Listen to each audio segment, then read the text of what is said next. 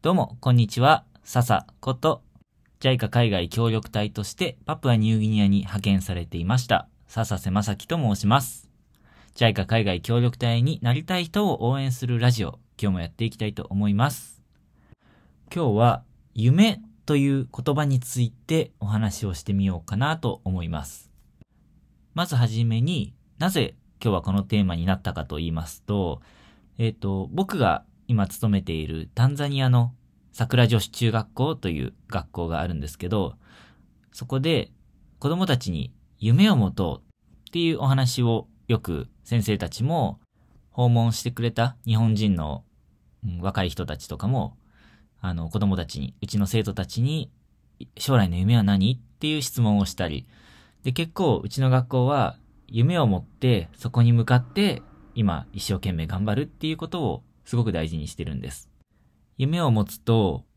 そこまで行くための見通しっていうのが立ちますし、で、その夢があると、やっぱり今目の前に、えー、大変なこと、苦手な数学の勉強とかね、あと、まあ、他にも悩みがあっても、夢を持っていることで、今、耐える時だとか、今そのために頑張ってるんだっていうことで、一生懸命になって乗り越えられることも多いと思うんですよね。ということで、まあ、うちの学校は夢を持つっていうことを大事にしていて、で、生徒たちもその考え方すごくよくわかっていますので、生徒たちも夢は何って聞くと、私は、例えばお医者さんになって、こういう人たちを助けたいんだ。もっと具体的な人は脳外科になって、あのこういう、うん、ちょっと具体的には僕覚えてないんですけど、えっ、ー、と、脳のこういう問題で困ってる人たちをこういうふうに助けたいんだ。とか、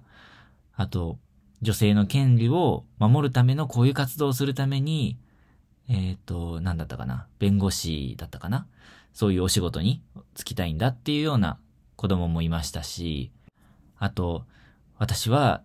うん、ファッションなんかがすごい好きだから、服のデザイナーになって、で、大成功をして、で、すごいおしゃれなね、タンザニアの服を作って、で、日本でファッションショーをやりたいんだ、みたいな、そんな夢を持っている子供もいますし、本当に自分の、うん、夢っていうのをはっきり語れるんですよね。で、今日の本題はそこじゃないんですけど、まあ、うちの生徒がすごいっていう話ではないんですけど、えっ、ー、と、うちの学校で僕が生徒たちにそういうのを聞くときに、What's your dream? あなたの夢は何ですか？って聞くんですよね。で、この dream、夢っていう言葉が、うん、なんというかキーワードになって、で、生徒は受け答えを、あの、私はこういうことがしたいっていう夢を語るわけなんですけども、あの、この夢っていう言葉、あの、夢っていう表現以外にも、いろいろあるじゃないですかっていう話を今日したいんですよ。あの、なんか、あの、本当に伝えたいことがね、まだはっきりしてないんですけど、ちょっと皆さんにも考えてもらいたくて、えっ、ー、と、夢っていう言い方もできるし、目標っていう言葉もあるじゃないですか。で、これらね、何が違うのかなってちょっと辞書で調べてみたんですよね。あの、辞書って僕 MacBook 使ってるんですけど、その Mac のあの、中に初めから入ってる辞書なので、広辞苑とかじゃないと思うんですけど、一応そこに書いてあったことを読ませてもらうと、まず、夢ですね。夢は、将来実現させたいと心の中に思い描いている願い。目標。目標は、えー、そこまで行う。成し遂げ、なし、噛んじゃった。成し遂げようとして設けた目当て。はい。こんな違いがあるそうです。うん。ちょっとよくわかんないですね。で、また今度、目当てっていう言葉も目標の中に出てきちゃいましたね。これも似たような言葉ですよね。じゃあ、目当てって何か調べてみると、ことをするときの到達点、基準などとして心に決めていること。なんか結構はっきりしてきたような気がしますよね。で、まあ、はっきりね、これだっていう違いはわからないんですけども、皆さん、どの言葉が一番しっくりきますかね？やっぱそれぞれで全然違う使い方をするんですかね？えっと、前僕が奥さん、僕の奥さんに、将来の夢をね、昔語ったことがあったんですよ。で、あ、その時は夢っていう表現を使ったんですけども、で、その夢っていうのは、僕はパプアニューギニアに将来また行って、で、そこで子供たちが、パプアニューギニアの子供たちが幅広くいろんなことに、スポーツとか芸術とか音,、えー、が音楽、楽器とか、あと語学とかね、学校では学べないいろんなことに挑戦できる場作りがしたいんだ。で、そこに日本の、えー、若い高校生とか大学生とかに来てもらって、その人たちの得意なことを教えてもらって、で、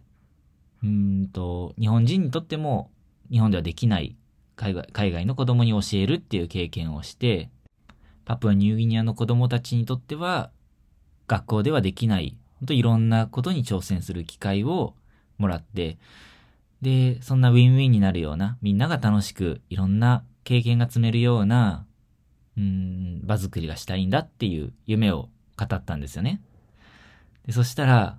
あの、僕の奥さんは、私は夢っていう言葉があんまり好きじゃないんだっていうことを言ってたんですよ。